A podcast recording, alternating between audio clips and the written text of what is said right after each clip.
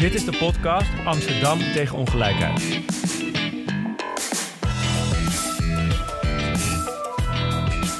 Hallo, mijn naam is Dorit de Jong. Ik ben raadslid voor GroenLinks in Amsterdam. En ik ben woordvoerder wonen en onder andere daklozenbeleid. Ik uh, wil het in deze podcast graag hebben over de ongelijkheid op de woningmarkt. En daarom heb ik Cody Hochstenbach uitgenodigd. Cody is stadsgeograaf, uh, hij schrijft columns voor R T L Z en hij doet onderzoek naar beleggers op de woningmarkt. En wat ik heel interessant vind aan hem is dat hij zich als wetenschapper heel erg uh, uitspreekt en ook actief bemoeit eigenlijk met de politiek. En dat vind ik als uh, politicus in Amsterdam, uh, inspireert het mij heel erg en het helpt mij ook vaak. Omdat ik denk dat het goed is om als politicus je te baseren op, uh, op feiten en op wetenschappelijk onderzoek. En vandaar dat ik uh, Cody heb uitgenodigd. Welkom hier in de studio. Uh, hoe was jouw dag vandaag?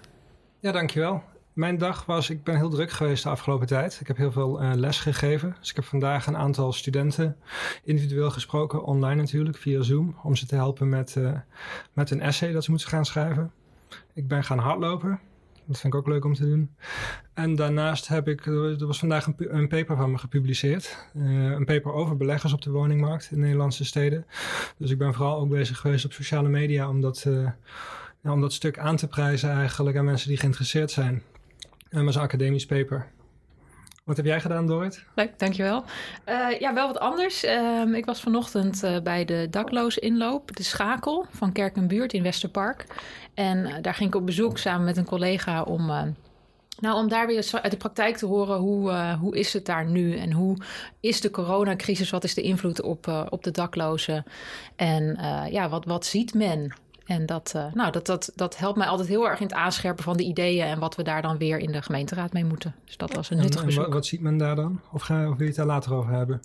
Uh, nou, het komt zo wel ter sprake... maar het is eigenlijk wel een goed bruggetje naar waar ik het over wilde hebben. Want dat gaat namelijk over het recht op een dak boven je hoofd. En uh, wat ze daar erg zien is uh, dat eigenlijk door de coronacrisis... er minder nieuwe uh, daklozen naar Amsterdam komen... We zien, we zagen zeker in het begin ook van de crisis... dat er vaak nieuwe mensen uh, vanuit buiten de stad uh, naar Amsterdam komen. Maar nu zeggen ze dat is eigenlijk even iets minder. Um, tegelijkertijd zien ze wel veel Amsterdammers die hun huis verliezen. Dus uh, het aantal e- zogenaamd economisch daklozen... mensen die door scheiding bijvoorbeeld dakloos worden plotseling... Uh, dat uh, is verdriedubbeld ten opzichte van vorig jaar. En daar maakt ze zich wel zorgen om. Ook omdat we hier in Amsterdam helaas uh, geen opvang hebben. Geen corona-opvang... Uh, Uh, op het moment dat er niet een hele strenge lockdown is. Hm. Ja, dus dat was, uh, ja, dat was uh, zeker uh, interessant en ook wel zorgwekkend. En dat brengt me eigenlijk op het, hè, het recht op een dak boven je hoofd. Uh, dat wilde ik graag met je bespreken. Uh, de trends die jij ziet. Hm. Uh, nou, je hebt daar ook al eerder over gepubliceerd, heb ik gezien. Zeker, ja. Uh, nou, wat ik al zei, in Amsterdam zien we letterlijk dat het aantal mensen... dat zich gewoon meldt bij de dakloze opvang uh, toeneemt. Hm. Dat het aantal mensen dat op straat neemt, uh, dat dat toeneemt. Um, en uh, ja, dat is eigenlijk niet uit te leggen. Want wonen zou zo'n basisrecht moeten zijn. Dus ik was heel erg benieuwd hoe jij dat zag... en of jij grotere trends ziet dan ik alleen in Amsterdam zie. Ja, dus ik, ik denk dat het recht op huisvesting... ik zou het ook breder willen trekken dan het recht op een dak boven je hoofd. Want het recht op huisvesting is ook het recht op een betaalbare woning. Een uh, zekere woning, dus een woning die niet tijdelijk is... maar waar je gewoon ervan uit kan gaan, daar kan ik blijven wonen. Een veilige woning... Um, en een woning op de juiste plek. Dus het recht op huisvesting is voor mij een, een breder pakket... dan simpelweg alleen maar een, een dak boven je hoofd. En volgens mij is dat ook heel be- belangrijk... dat het een betaalbare, zekere, veilige... en ook gewoon prettige plek is om te wonen. En dat recht op huisvesting staat op allerlei manieren... wat mij betreft onder druk. En dakloosheid is, uh, daar heb ik ook al vaker over geschreven... een van de meest... Um, sprekende voorbeeld, uh, spo- voorbeelden van, dat, uh, van het feit dat het recht op huisvesting onder druk staat. Als je gaat kijken, en het is zeker niet alleen een Amsterdams fenomeen, dat is ook niet alleen een coronafenomeen. Als je gaat kijken naar het aantal daklozen in Nederland, dan is dat de afgelopen tien jaar meer dan verdubbeld. Um, we hebben inmiddels bijna veertigduizend geregistreerde daklozen in Nederland. En dat zijn alleen nog maar de daklozen die officieel geregistreerd zijn. Dus in werkelijkheid gaat het om... veel meer mensen nog. Uh, de schattingen lopen uiteen, maar je hoort ook wel zeventigduizend uh, daklozen voorbij komen. Zijn dat dan bijvoorbeeld, uh, zoals dat we in Amsterdam best wel veel ongedocumenteerden hebben bijvoorbeeld? Of mensen die uh, inwonen bij anderen? Ja, precies. Dus mensen hebben, als je dakloos raakt, zijn er heel veel verschillende manieren om ermee om te gaan. En sommige manieren worden gewoon niet geregistreerd. Dus als jij uh, op de bank blijft slapen bij vrienden of kennissen, dan ben je eigenlijk ook dakloos. Maar dat verschijnt niet in de statistieken. Bepaalde vormen van beschermd wonen komen ook niet naar voren als ja. een vorm van dakloosheid. En daarnaast zijn er, naast dakloosheid heb je ook thuisloosheid. Dus mensen die misschien nog wel een dak boven hun hoofd hebben, maar die in een compleet onwenselijke woonsituatie uh, zitten. Denk maar aan mensen bijvoorbeeld die te maken krijgen met huiselijk geweld. Ja. En die... Uh, die liefst zo snel mogelijk uit die woning zouden willen vertrekken, maar gewoon geen enkele andere optie hebben. Ja, ja nee, dat, dat inderdaad, dat is natuurlijk een heel bekend probleem. Ik heb vorig jaar een aantal uh, vrouwenopvanglocaties bezocht. Uh, en dan, ja, dat is echt een hele grote drempel voor vrouwen om die stap te zetten, ook al worden ze structureel uh, mishandeld. Uh, ja, en het zijn eigenlijk allemaal vrouwen die soort van daklo- thuisloos zijn, eigenlijk mooi gezegd, dat ze thuisloos zijn. Mm-hmm. Ja. Ja, dat, dat, dus als je gaat kijken naar de statistiek, statistieken, dan zie je dat vrouwen ook heel erg ondervertegenwoordigd zijn onder de officieel geregistreerde daklozen. Maar dat is deels omdat de strategieën die vrouwen toepassen uh, wanneer zij dakloos raken of dreigen te raken, verschillen van mannen. En dat zijn juist de, uh, hun strategieën zijn vaak diegenen die onopgemerkt blijven en daardoor niet geregistreerd worden. Maar het is niet alleen maar een statistiek kwestie van niet geregistreerd worden. Het ondermijnt ook jouw rechtspositie. Als jij niet erkend wordt als dakloze, betekent het dat je minder aanspraak kan maken op bepaalde voorzieningen bijvoorbeeld. Um, en dat, dat, dat, dat verhindert hun om dus die stap uit dakloosheid ja. uh, en de weg weer naar boven te vinden. Ja. Ja, nee, zeker. Ik had uh, een tijdje geleden was er een, een casus die bij mij kwam. Ja, een vrouw die uh, woonde jarenlang in Amsterdam. Die was verhuisd, uh, gaan samenwonen met haar partner die ze had in Haarlem. Daar hadden ze samen een kindje gekregen en al snel begon uh, het mishandelen. Dus zij is snel weggegaan, naar Amsterdam gegaan, waar ze weer bij vrienden kon gaan wonen. Tijdelijk natuurlijk. Hè. Die zeiden, nou, je kan wel even met je baby hier in huis. Maar omdat ze dus niet zich had gemeld bij uh, de blijfgroep, dus de vrouwenopvang in onze stad, Uh, kon ze ook geen aanspraak maken op een urgentie voor, uh, hè, want we hebben natuurlijk enorm veel uh, regelingen wel voor mensen die, die dakloos zijn door extreme omstandigheden, voor mensen in de maatschappelijke opvang. Uh, uh, we hebben een regeling voor statushouders. Heel veel, nou, nee, ik moet zeggen, vrij veel mensen kunnen urgentie krijgen. Het is natuurlijk altijd te weinig. En dan krijgen ze wel voorrang op sociale huurwoning, nu achttienhonderd per jaar, maar dat zijn er gewoon te weinig. Maar doordat deze vrouw zich dus niet eens had gemeld uh, bij die blijfgroep, bij de vrouwenopvang, uh, kon zij dus geen aanspraak maken op urgentie, wat natuurlijk heel gek is, want ze werd geholpen door vrienden en daardoor werd ze eigenlijk benadeeld. Ja, dus dat is volgens mij inderdaad een goed voorbeeld. Um, maar die daklozen, dat zijn wat mij betreft, zij vormen slechts het, uh, het topje van de ijsberg eigenlijk. En de, de wooncrisis uit zich nog in heel veel andere vormen en ja, treft veel meer andere mensen. Dus daklozen, het zijn misschien de meest schijnende gevallen. Daarnaast uh, weten we dat in Nederland ongeveer vijftien à twintig procent van alle huurders heeft gewoon moeite iedere maand de huur te betalen. Ze betalen bijna altijd wel de huur, maar het is wel uh, lastig. En dat betekent dat ze bijvoorbeeld dingen moeten laten om uh, de huur te kunnen betalen. En dat hun kind misschien ja. niet mee kan op een schoolreisje ja. of wat dan ook. En als we dan uh, kijken naar ongelijkheid, hè, want dat is het thema van deze podcastserie. Ja. Uh, dat is denk ik ook de aanleiding dat de kansen op de, ja, we zeggen nog altijd woningmarkt. Laten we dat voor hier maar doen, want het is nu nog steeds een markt. Um, wat voor uh, ongelijkheden zie jij dan bij het kans op, op huisvesting of inderdaad hè, de, onder dat topje van de ijsberg? Wie zitten er klem? Nou, er zijn heel veel groepen die klem zitten. Dat neemt ook toe. Um, aan de ene kant heb je gewoon mensen aan de onderkant die klem zitten. Mensen met een laag inkomen. Vaak mensen, met een, uh, mensen die verhuisd zijn recentelijk. Dus nieuwkomers in een land of in een stad bijvoorbeeld. Dat zijn mensen die afhankelijk zijn van betaalbare huisvesting met een lage huur. En ook makkelijk toegankelijke huisvesting. Dus huisvesting waar je niet eerst tien jaar voor op een wachtlijst hoeft te staan. Lange tijd had uh, Amsterdam en ook andere steden uh, zo'n segment, namelijk een betaalbare particuliere huurvoorraad. Ja. Er waren ja. woningen, misschien een huur van vierhonderd, vijfhonderd euro per maand. Um, en je hoeft er niet voor op een wachtlijst te staan. Nou, dat segment, dat verdwijnt als sneeuw voor de zon. Ja. De enige betaalbare woningen die overblijven in onze steden, Amsterdam voorop, zijn corporatiewoningen uh, die misschien wel betaalbaar zijn. Hoewel, soms zijn het nog steeds woningen van uh, zevenhonderd euro. Kun je de vraag stellen hoe betaalbaar dat daadwerkelijk is. Maar waar je ook gewoon lang voor op de wachtlijst moet staan. Tien jaar is geen uitzondering.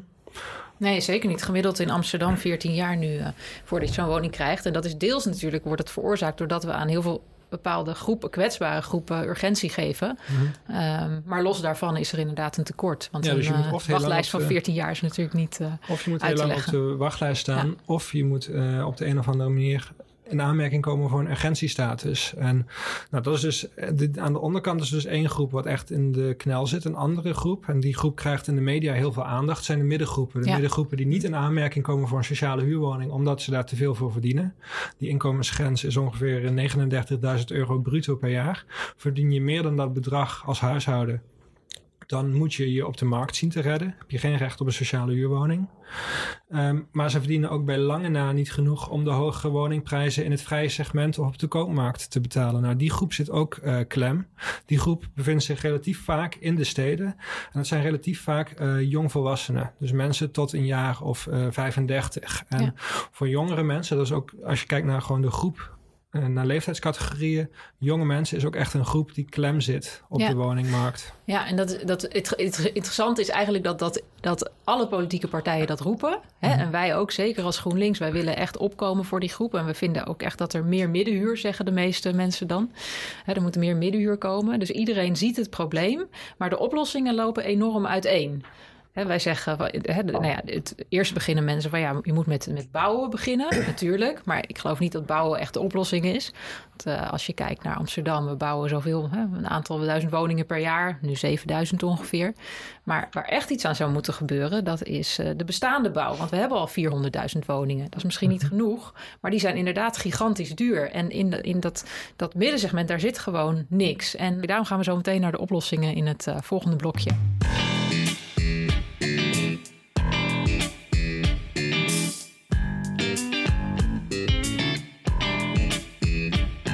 Eigenlijk bij uh, nou, misschien wel de grootste zorg van de meeste Amsterdammers. Hè? Kan ik een betaalbare woning vinden? En als ik een betaalbare woning heb, stel dat ik hem verlies, kan ik daarna in Amsterdam blijven wonen? Nou, dat is een zorg die enorm veel uh, mensen hebben. Uh, waar het enorm veel over gaat in de media, in debatten, uh, op straat.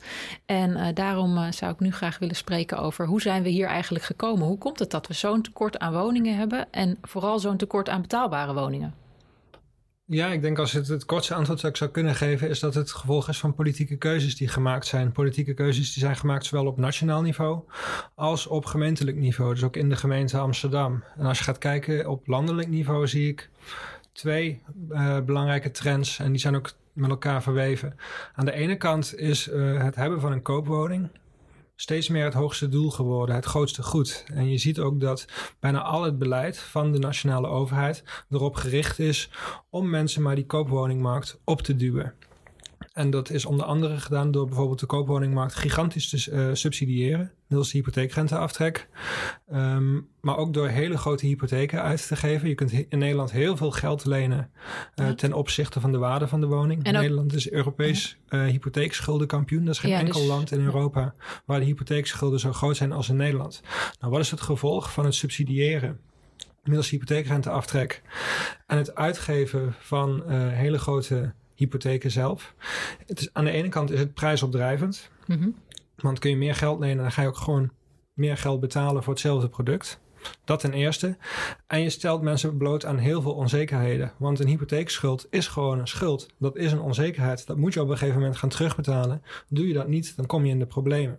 Dus er is heel veel beleid gevoerd, landelijk, om die koopwoning centraal te stellen. Uh, Wordt ook met allerlei de, de politici die altijd zeggen dat de koopwoning het ideaal is. Dat je maar moet zien te kopen. Nou, dat doet heel veel mensen de koopwoningmarkt op. Wat de prijzen opstuwt. Wat er ook voor zorgt dat als je het even niet kunt betalen. Dat je dan buiten de boot valt. Dat hoeft geen ja. probleem te zijn als je een aantrekkelijk, uh, betaalbaar en toegankelijk huuralternatief hebt. Ja, en dat is, de, hè, dat is denk ik een van de grote problemen. Dat natuurlijk het aantal sociale huurwoningen minder is uh, geworden.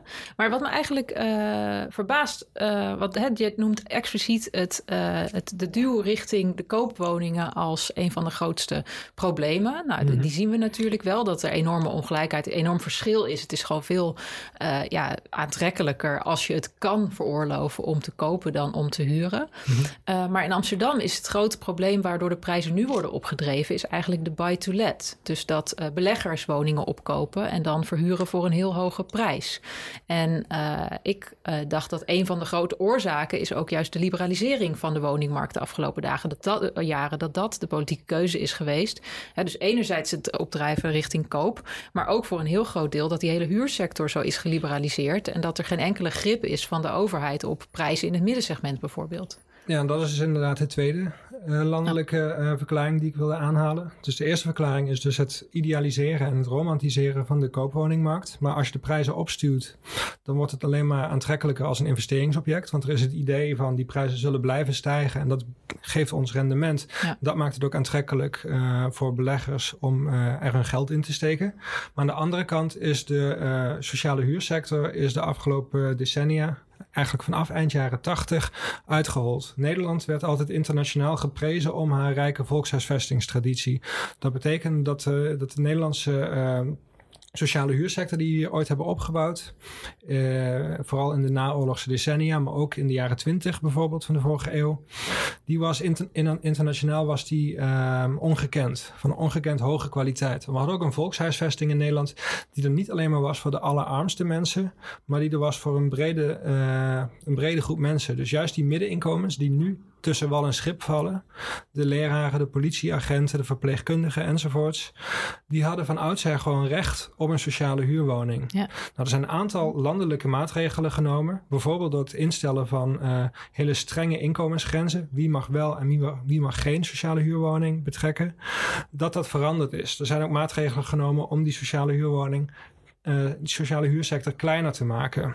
Dus door heel veel sociale huurwoningen bijvoorbeeld te verkopen en door ook de nieuwbouw van sociale huurwoningen terug te dringen. In twintig dertien is bijvoorbeeld de verhuurderheffing ge, uh, uh, als beleid begonnen. Ja, de dat grote belasting, hè? De belasting, belasting die van, we, grote woningcorporaties vooral moeten betalen. Ja, nou, het is uh, nog wel het is de moeite waard om ja. die verhuurderheffing te benadrukken hoe belachelijk die verhuurderheffing mm-hmm. eigenlijk is. Dus ongeveer alle woningcorporaties samen betalen per jaar ongeveer twee miljard euro ja. aan de staatskas. In Amsterdam tweehonderd miljoen, de Amsterdamse woningcorporaties. Ja, dus dat is dus gigantisch. Ja. En de reden dat ze dat ja. moeten betalen is omdat ze betaalbare huurwoningen verhuren. Ja. Want uh, neem een woning, een corporatie heeft een woning en die verhuurt die voor zeshonderd euro per maand. Dan, hoef je er, dan moet je er een verhuurderheffing over betalen. Neem je diezelfde woning en verhuur je hem niet voor zeshonderd euro per maand, maar verhuur je hem voor duizend euro per maand. Dus in de vrijsector. In de vrijsector, ja. Voor duizend euro of vijftienhonderd euro of tweeduizend euro. Dan hoef je die heffing niet te betalen. Ja. Dus die heffing geldt alleen maar over betaalbare woningen. Ja. Dat is compleet bizar. Ja. Uh, Nederland is het enige land waar we zo'n maatregel kennen. En dat is compleet contraproductief. Want daardoor worden er veel minder sociale huurwoningen gebouwd dan voorheen. De sociale huurwoningen die er staan, die worden duurder. Die worden niet verduurzaamd. Die worden niet uh, gerenoveerd wanneer dat nodig is. Omdat er niet genoeg geld is. Ja, en als je bedenkt wat Amsterdamse woningcorporaties hadden kunnen doen met die tweehonderd miljoen. Die ze jaar na jaar hebben moeten af, uh, afdragen. Dan zouden we eigenlijk het hele tekort misschien niet hebben gehad nu. Als ze dat niet hadden hoeven doen. En dat is eigenlijk, nou ja, je vindt GroenLinks natuurlijk aan je zijde met het pleidooi voor het afschaffen van die verhuurderheffing. Of in elk geval te zeggen, laten we dat geld wat corporaties nu op de plank hebben liggen of op de plank hadden liggen en moeten afgeven, laten ze dat investeren in nieuwe woningen en verduurzaming. Uh, en gelukkig zien we daar ook steeds breder draagvlak voor politiek. Dat, uh, dat, ik denk dat je dat ook ziet. Hè? Nee, ja, dan zeker, kunnen we een hele analyse. Ja, volgens mij kunnen we daar nog, nog een hele podcast over voorop praten, hoe uh, partijen langzaam aan het schuiven zijn. Eigenlijk alleen de V V D is ja. nog een voorstander van die verhuurderheffing. Maar ja. die verhuurderheffing staat niet op zich. Het is nee. onderdeel van een breder plaatje waarbij de volkshuisvesting eerst een grote voorziening was voor een breed publiek. En er wordt steeds een kleinere voorziening voor de allerarmste mensen. En dat is een groot ja. probleem. Zoomen we in op Amsterdam specifiek, dan zien we dat er in Amsterdam de afgelopen twintig jaar, en dat is niet per se de oorzaak van die verhuurderheffing, dertigduizend corporatiewoningen verdwenen zijn per saldo. Dat is een ja. netto afname van de afgelopen twintig jaar. Partijen van links tot rechts, uh, inclusief ja, GroenLinks. Ik was hebben... inderdaad benieuwd naar... Je, je, oh, dit, je gaat nu in op het gemeentelijk beleid, denk ik. Ja, dat, ja. Uh, ja ik was benieuwd welk punt je zou gaan noemen. Ja. Ja, partijen van links tot mm-hmm. rechts. Volgens mij de raadsperiode dat de meeste sociale huurwoningen verkocht zijn, was tweeduizend zes, tweeduizend tien. Toen zaten GroenLinks en P v d A met z'n tweeën in het bestuur. Dus ook linkse partijen hebben in Amsterdam heel fanatiek meegedaan met de verkoop, met de sloop, met de uitverkoop van onze volkshuisvesting. Maar, maar hoe, um, hè, want wij uh, als politiek, dat is een van de lastigheden als politicus in Amsterdam, dat je niet uh, per se gaat over die woningcorporaties. We hebben natuurlijk gezegd in het coalitieakkoord, en dat willen ook heel veel partijen, dat er gewoon geen verkoop is meer van woningen door woningcorporaties. Zeker niet sociale huurwoningen. Dat doen corporaties, noodgedwongen door de verhuurderheffing. Uh, en maar ook omdat ze dat soms handiger vinden, omdat ze in een V V E zitten met heel veel. Nou ja, hè, daar hebben ze hun redenen voor. Maar wij kunnen niet opleggen aan die woningcorporaties om ze niet te verkopen. Dus hoe konden ze dat dan wel opleggen om ze wel te verkopen? Want dat is eigenlijk wat je zegt nu. Nou, er was een brede consensus onder linkse en rechtse politieke partijen, maar ook onder gewoon de woningcorporaties, marktpartijen, dat er in Amsterdam te veel sociale huurwoningen zouden zijn. En dat er ook buurten waren met een te hoog percentage sociale huurwoningen. En er was ook heel erg het idee dat, de, uh, dat Amsterdam aantrekkelijker en toegankelijker moest worden voor tweeverdieners, voor hoogopgeleiden. Want dat zou de creatieve klasse zijn die Amsterdam uh, economische groei zou brengen. En die Amsterdam internationaal concurrerend zou maken met bijvoorbeeld, uh, nou, noem maar op, Londen, Barcelona, uh, nou, Parijs, ja. welke stad dan ja, ook. Ja, ja. Dus was een breed gedragen, een breed gedeeld idee dat er te veel sociale huurwoningen waren.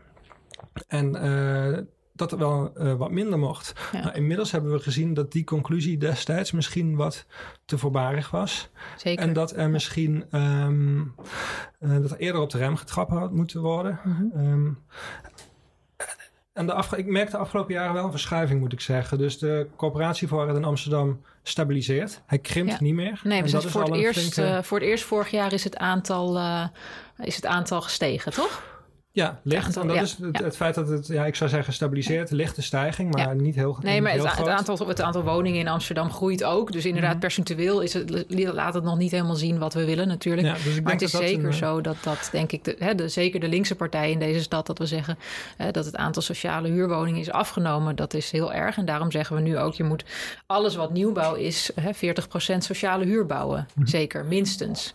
En dat, uh, nou ja, dat zie je nu ook wel terug in de cijfers, gelukkig, van het eerste half jaar. Ja, dus dat, vind ik een, ja. dat vind ik inderdaad ja. een uh, positieve ja. kentering in het, ja. uh, in het uh, gemeentelijke beleid. Ja. Dat er meer ja. nadruk komt te liggen op die volkshuisvesting. Wat lastig is voor, uh, voor ons, denk ik. Want ik denk dat, nou ja, ik hoop dat we in Amsterdam de goede dingen aan het doen zijn. Hè? Meer sociale huurwoningen bouwen, meer middenhuur bouwen. En daar ook harde afspraken over maken. Over wat die middenhuurprijzen zijn. Het aanpakken van prijsopdrijvende effecten zoals Airbnb. Zoals uh, de verkamering in de stad. Dus eigenlijk het tegenhouden van al die beleggers die woningen opkopen. Wat het heel uh, lastig maakt, is gewoon dat er heel veel landelijke maatregelen nodig zijn om wonen echt betaalbaar te maken. Hè? Als je echt iets wilt doen aan betaalbaarheid, dan zou je inderdaad het aantal sociale huurwoningen zou veel groter moeten worden. Dus de verhuurderheffing moet worden afgeschaft.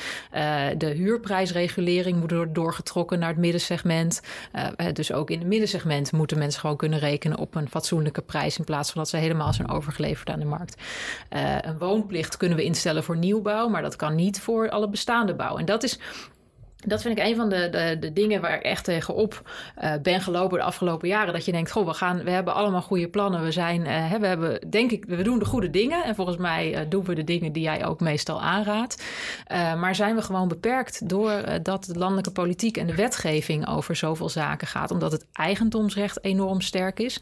Waardoor we dus wel bij nieuwbouw uh, allerlei eisen kunnen stellen. En kunnen zorgen dat het betaalbaarder wordt. Maar die betaalbare stad, wat nog steeds die vierhonderdduizend woningen zijn... Mm-hmm. waar de meeste Amsterdammers wonen, daar kunnen we zo weinig aan doen. Um, ja, dat ik toch naar Den Haag kijk. En, uh, uh, ja, dat, en ja, dat ik denk dat landelijke verkiezingen hier cruciaal in zijn. Ja, die an- analyse deel ik inderdaad. Dat de meeste cruciale oplossingen die je kunt nemen op het gebied van wonen, bevinden zich op het landelijke niveau. En daar heb je het inderdaad, wat mij betreft, is een van de belangrijkste, um, is naast het uitbreiden van die sociale huurvoorraad, is die sociale huursector ook toegankelijk en beschikbaar te maken voor mensen met een middeninkomen. Dus, dus die, je... die grenzen optrekken, dat je zegt van als je een inkomen hebt van vijfenveertigduizend euro, vijftig, dan moet je ook gewoon aanspraak kunnen maken op die uh, sociale huurwoning in deze stad. Ja, nou niet alleen in deze stad, maar gewoon in heel Nederland eigenlijk. Uh, dus ik, ik ben voor de sociale huursector, voor de volkshuisvesting als een, brede, voor, als een brede voorziening. Dat betekent dus ja. ook middeninkomens moeten gewoon recht hebben op een sociale huurwoning. Dan heb je eigenlijk dat hele middenhuursegment heb je ook gewoon niet ja. meer nodig. Want middenhuur is eigenlijk vaak een eufemisme, simpelweg voor dure huur. Het gaat om appartementen van duizend euro voor veertig vierkante meter. Dat is gewoon duur. Nee. Dat kun je wel verpakken als middelduur, ja. maar het is gewoon duur. Ja. Dus um, ik zou zeggen, laat ze gewoon toe tot de volkshuisvesting, maar wel onder de voorwaarde dat je ook de sociale huursector uitbreidt. Anders maak je de wachtlijsten Precies. en de stoelendans ja. alleen maar uh, ja. lastiger. En dan ja. sowieso ja. moet je beginnen met het wegstrepen ja. van die verhuurderheffing. Ja. Dus heel fors laten bijbouwen en corporaties veel meer ruimte geven. Nou, ik denk dat dat is, helemaal is waar GroenLinks uh, ook voor staat. Ik hoop dat je dat in ons verkiezingsprogramma hebt uh, herkend. Mm-hmm. en uh, ja, nou, volgens mij kunnen we er nog heel veel hebben over allemaal andere oplossingen. Um, maar dit is in elk geval een richting uh, waar we, waar we ingaan.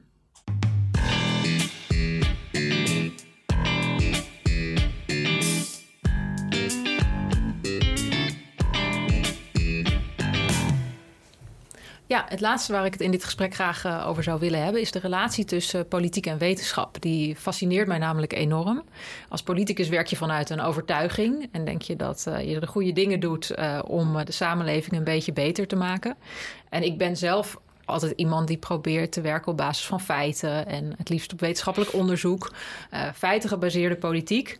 Uh, en natuurlijk ga je die vervolgens brengen naar de praktijk. En uh, hè, wat je dan tegenkomt. En natuurlijk is uh, wat de wetenschap zegt niet altijd wat de mensen die je spreekt misschien willen. Maar het uitgangspunt is wel dat je kijkt naar wat, uh, ja, wat, wat zegt de wetenschap. Um, en daarom zou ik het graag met je willen hebben nog over de relatie tussen wetenschap en politiek. Omdat uh, jij nadrukkelijk een wetenschapper bent die zich mengt in het uh, publieke debat. En ik vroeg me af, waarom doe je dat en hoe zie je jouw rol?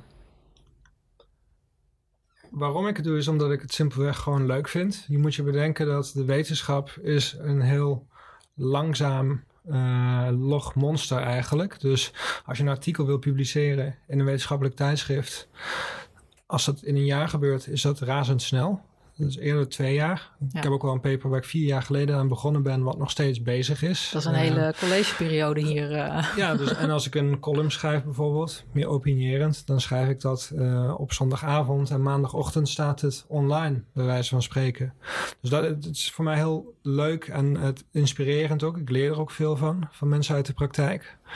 Um, en dat voedt ook mijn wetenschappelijk uh, werk, zou ik zeggen. Maar ik vind het vooral heel leuk om te doen. Uh, een bijdrage te leveren aan het publieke debat. En ik denk ook dat het jouw rol is als, uh, zeker in de sociale wetenschap, om niet alleen maar kennis te produceren wat zich circuleert onder wetenschappers, dat alleen maar wetenschappers jou kennen, maar dat je ook de, uh, als, je, als jij ongelijkheid ziet toenemen in jouw werk, vind ik het ook wel uh, bijna je taak om dat te agenderen. Dat kan natuurlijk op verschillende manieren. Um, maar ik vind het wel belangrijk dat je dat doet. Dat agenderen van, de, van jouw taak. En er is altijd wel een beetje debat over hoe je je als wetenschapper moet gedragen in, dat, uh, in het veld. Ook in relatie tot de praktijk. Moet jij als wetenschapper uh, boven het debat verheven zijn. En dan bijvoorbeeld um, eigenlijk het debat met objectieve feiten Uh, verrijken. En moet je ook mensen een corrigerende tik geven als zij zich niet op feiten uh, berusten? Of moet jij jou in het debat positioneren uh, en uh, met argumenten onderbouwd een kant kiezen in het debat? Ja. Nou, er is geen juist antwoord volgens mij. Volgens mij kun je allebei doen als wetenschapper. Ik kies meer voor inderdaad het tweede. Dus om een, een kant te kiezen in het debat. Uh, waar ik me aan stoor is als wetenschappers doen alsof zij neutraal, objectief zijn. Eigenlijk bijna met een witte lapjas aan. Ja. Um, en doen alsof zij geen, uh, geen subjectiviteit kennen. Dat hun wetenschap de neutrale, de echte wetenschap is.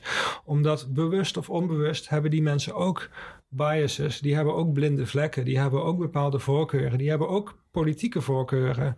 Um, en dat werkt zich bewust of onbewust door in de wetenschappen die zij bedrijven, in de antwoorden die ze vinden, in de vragen die ze formuleren en hoe ze die communiceren. Ja. Dus ik vind het een beetje schijnheilig om als wetenschapper te doen dat jij uh, boven het debat verheven bent en dat jij de echte objectiviteit kent en dat de rest maar aan het debatteren is over de interpretatie van die feiten. Ja. Daarom vind ik het belangrijk om uh, min of meer kleur te bekennen. Mm-hmm. Ik, ik, ik zal nooit zeggen, of nou, ik zal niet zeggen voor welke politieke partij ik ben.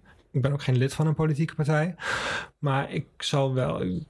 Mensen zullen mij over het algemeen de linkerkant van het politieke spectrum plaatsen. En dan vind ik het mijn taak om dat met uh, zo goede mogelijke argumenten uh, te onderbouwen hoe ik tot uh, die positie kom. En hoe ik mijn uh, opinies, mijn, um, mijn uh, standpunten kan onderbouwen. Want ja. je hebt als wetenschapper natuurlijk wel de plicht om het Uh, te onderbouwen. En je hebt ook de plicht om dat te doen op basis van correcte gegevens. En je hebt de plicht om niet doelbewust allerlei informatie onder het tapijt te schuiven om maar ja, naar een bepaald maar, doel toe te redeneren. Maar dat is natuurlijk ook, want, want dat, dat, zeker dat laatste, daar, daar hebben politici wat meer vrijheid in om even de, de argumenten te gebruiken die goed uitkomen en degene die iets minder goed uitkomen, uh, nou ja, om die misschien niet zo prominent naar voren te brengen in het debat, om het zo maar te zeggen. En dat is ook juist het onderdeel van het politieke spel om elkaar te ontmaskeren op die punten. Ja. Um, maar precies dat is, dat is wel het grote verschil. Hè? Dat de wetenschap, wat je zegt, van je, maakt een, je doet onderzoek, je maakt een paper, dat moet worden gereviewd. Nou, daar zitten allerlei regels aan. En daarom is het heel erg robuust, denk ik. En daarom ook heel erg nuttig om te kunnen gebruiken als politicus. Wat het wel lastig maakt, is dat natuurlijk niet alle wetenschappers het ook weer met elkaar eens zijn vaak. En dat is ook wel weer de... Hè, dat is eigenlijk wat jij, wat jij ook aangeeft, denk ik. Dat wetenschappers in die zin niet... Uh, niet nooit geheel objectief kunnen zijn. Maar zoals met de economen. Hè, de, uh, uh, economen hebben altijd een bepaalde richting in geduwd. Uh, over hoe, uh, over economische groei. Over dat uh, liberalisme uh, goed zou zijn. Er was toch een hele sterke stroming in. En we zien toch dat dat uh, niet per se heeft geleid tot de beste uitkomsten. Uh, en dat andere economen die misschien dat wel voorzien hadden, dat die minder plek kregen. Dus er is dit ook in die zin een risico van het aanhalen van, uh, van wetenschappers die ook een kant kiezen, denk ik. Uh, omdat uh, dan de ene politicus gebruikt altijd de ene wetenschapper en de andere politicus gebruikt altijd de andere wetenschapper. En dan krijg je een soort van parallele battles waarbij uh, ik in debat ga met de V V D en jij in debat gaat met een wetenschapper die heel erg voor liberalisering van de woningmarkt is. En dat doet ook op basis van onderzoek dat hij heeft gedaan. Uh, nou ja, dat, dat, dat levert een interessante spanning op, denk ik. Ik denk dat veel wetenschap en ook zeker veel politiek niet gaat op, om um, een objectieve waarheid te vinden, maar het gaat ook bepaalde vraagstukken over rechtvaardigheid of wanneer is ongelijkheid problematisch of niet. Dat is geen, daar is geen eenduidig wetenschappelijk antwoord op te geven. Dat is helemaal afhankelijk van jouw uh, interpretatie van het vraagstuk. Wat vind jij rechtvaardig? Nou, daar kun je hele... kun je allerlei ja. verschillende uh, perspectieven op loslaten. Wanneer is ongelijkheid een probleem? Ook dat is een, uh, is een moreel vraagstuk. Zeker. Wat inderdaad een risico is, is dat liefst wil je uh, evidence-based policy. Precies. Dus dat je beleid ja. ontwikkelt gebaseerd op bewijs. Het risico is dat je het omdraait. Is dat je policy-based evidence creëert. Dat jij, weet, dat jij ah, ja. bewijs gaat uh, verzamelen of misschien zelfs gaat aanvragen. Dat je daar mm-hmm. geld voor geeft. Uh, wat al past bij jouw Uh, politieke standpunten bijvoorbeeld. En dus dat dat, een... je vindt dat beleidsmakers dat, dat doen? Dat die dan zoeken naar de, de, de wetenschappers of de, hè, de zeg maar zo'n uh, onderzoekje kopen eigenlijk? Beleidsmakers, politici. Hm. Um, Kijk, over het algemeen zijn wetenschappers gewoon integer. Uh, aan, alle, aan, alle, aan alle kanten ja. van het spectrum volgens mij. Maar je kunt er niks aan, zo gauw jouw onderzoek gepubliceerd is, ben je de macht ook wel deels over kwijt. Dus dat betekent dat ik kan er niks aan doen, want als mijn, als, als, als, ik kan er niks aan doen als mijn onderzoek voor de verkeerde doeleinden gebruikt uh, zou worden. Ja, ja. Ja, ja en het, het, het is natuurlijk wel uh, een, een risico op het moment dat je als wetenschapper je heel erg met de politiek gaat bemoeien. Dat, uh, dat dan, stel, stel dat jij nu, jij doet nu onderzoek wat, uh, nou ja, waar, waarbij wij zeggen als GroenLinks, oké, okay, dat is een reden om de beleggers uh, op de woningmarkt aan te pakken. Maar stel je zou onderzoek doen waaruit een, een, dat je een uitkomst hebt waaruit blijkt, uh, uh, ik zeg maar wat, dat die beleggers eigenlijk zorgen voor heel erg veel uh, leefbaarheid in de stad.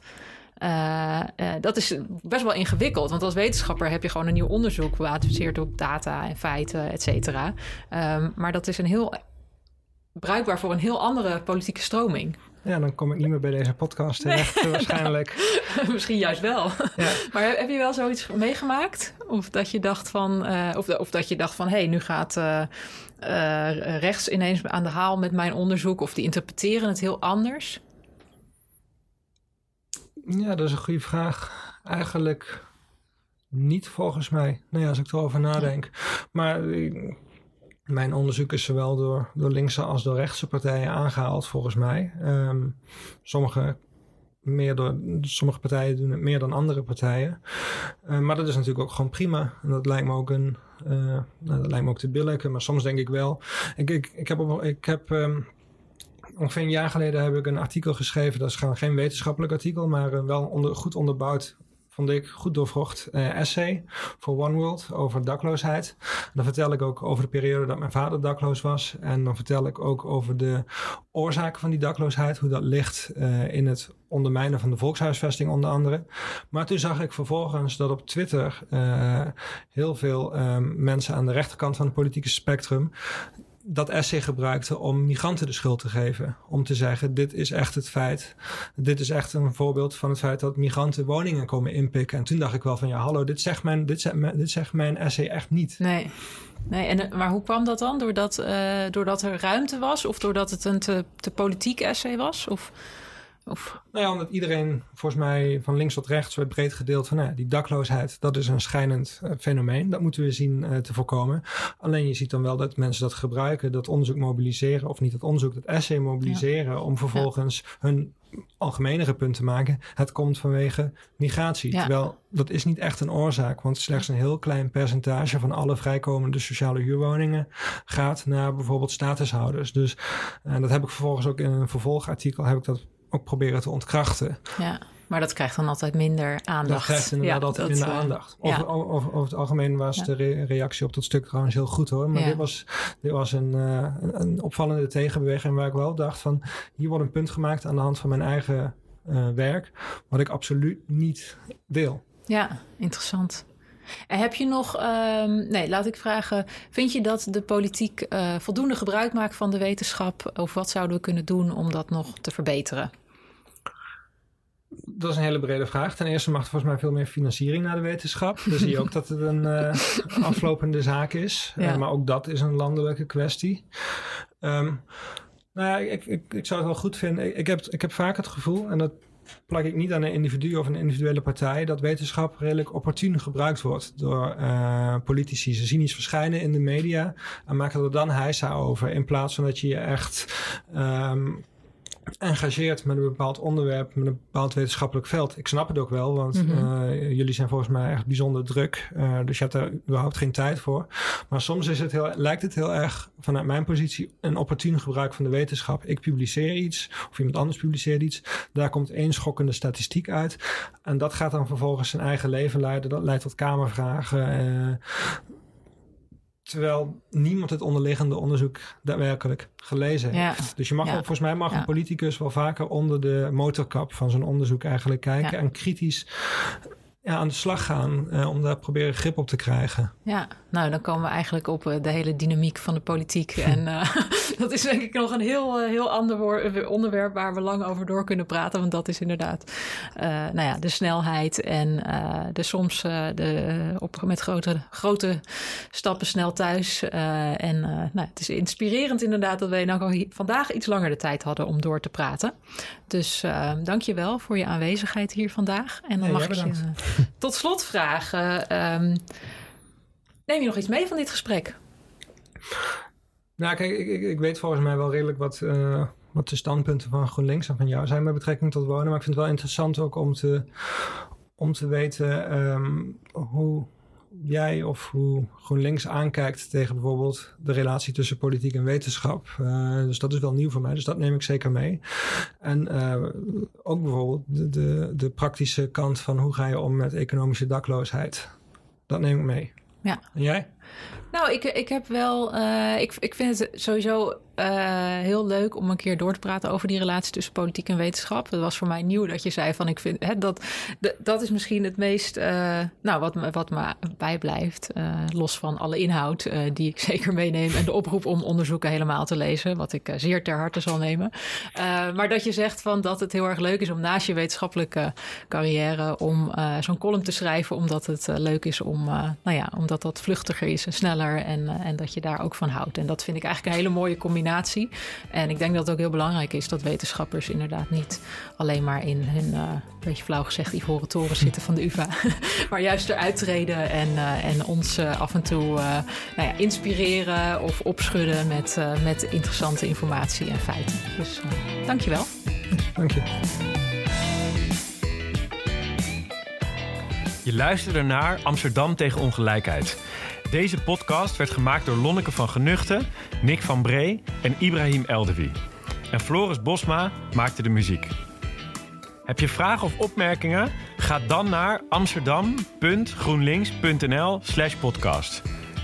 Vond je het een leuke podcast? Laat dan een recensie achter. Daar zijn we erg blij mee. Bedankt voor het luisteren en tot een volgende keer.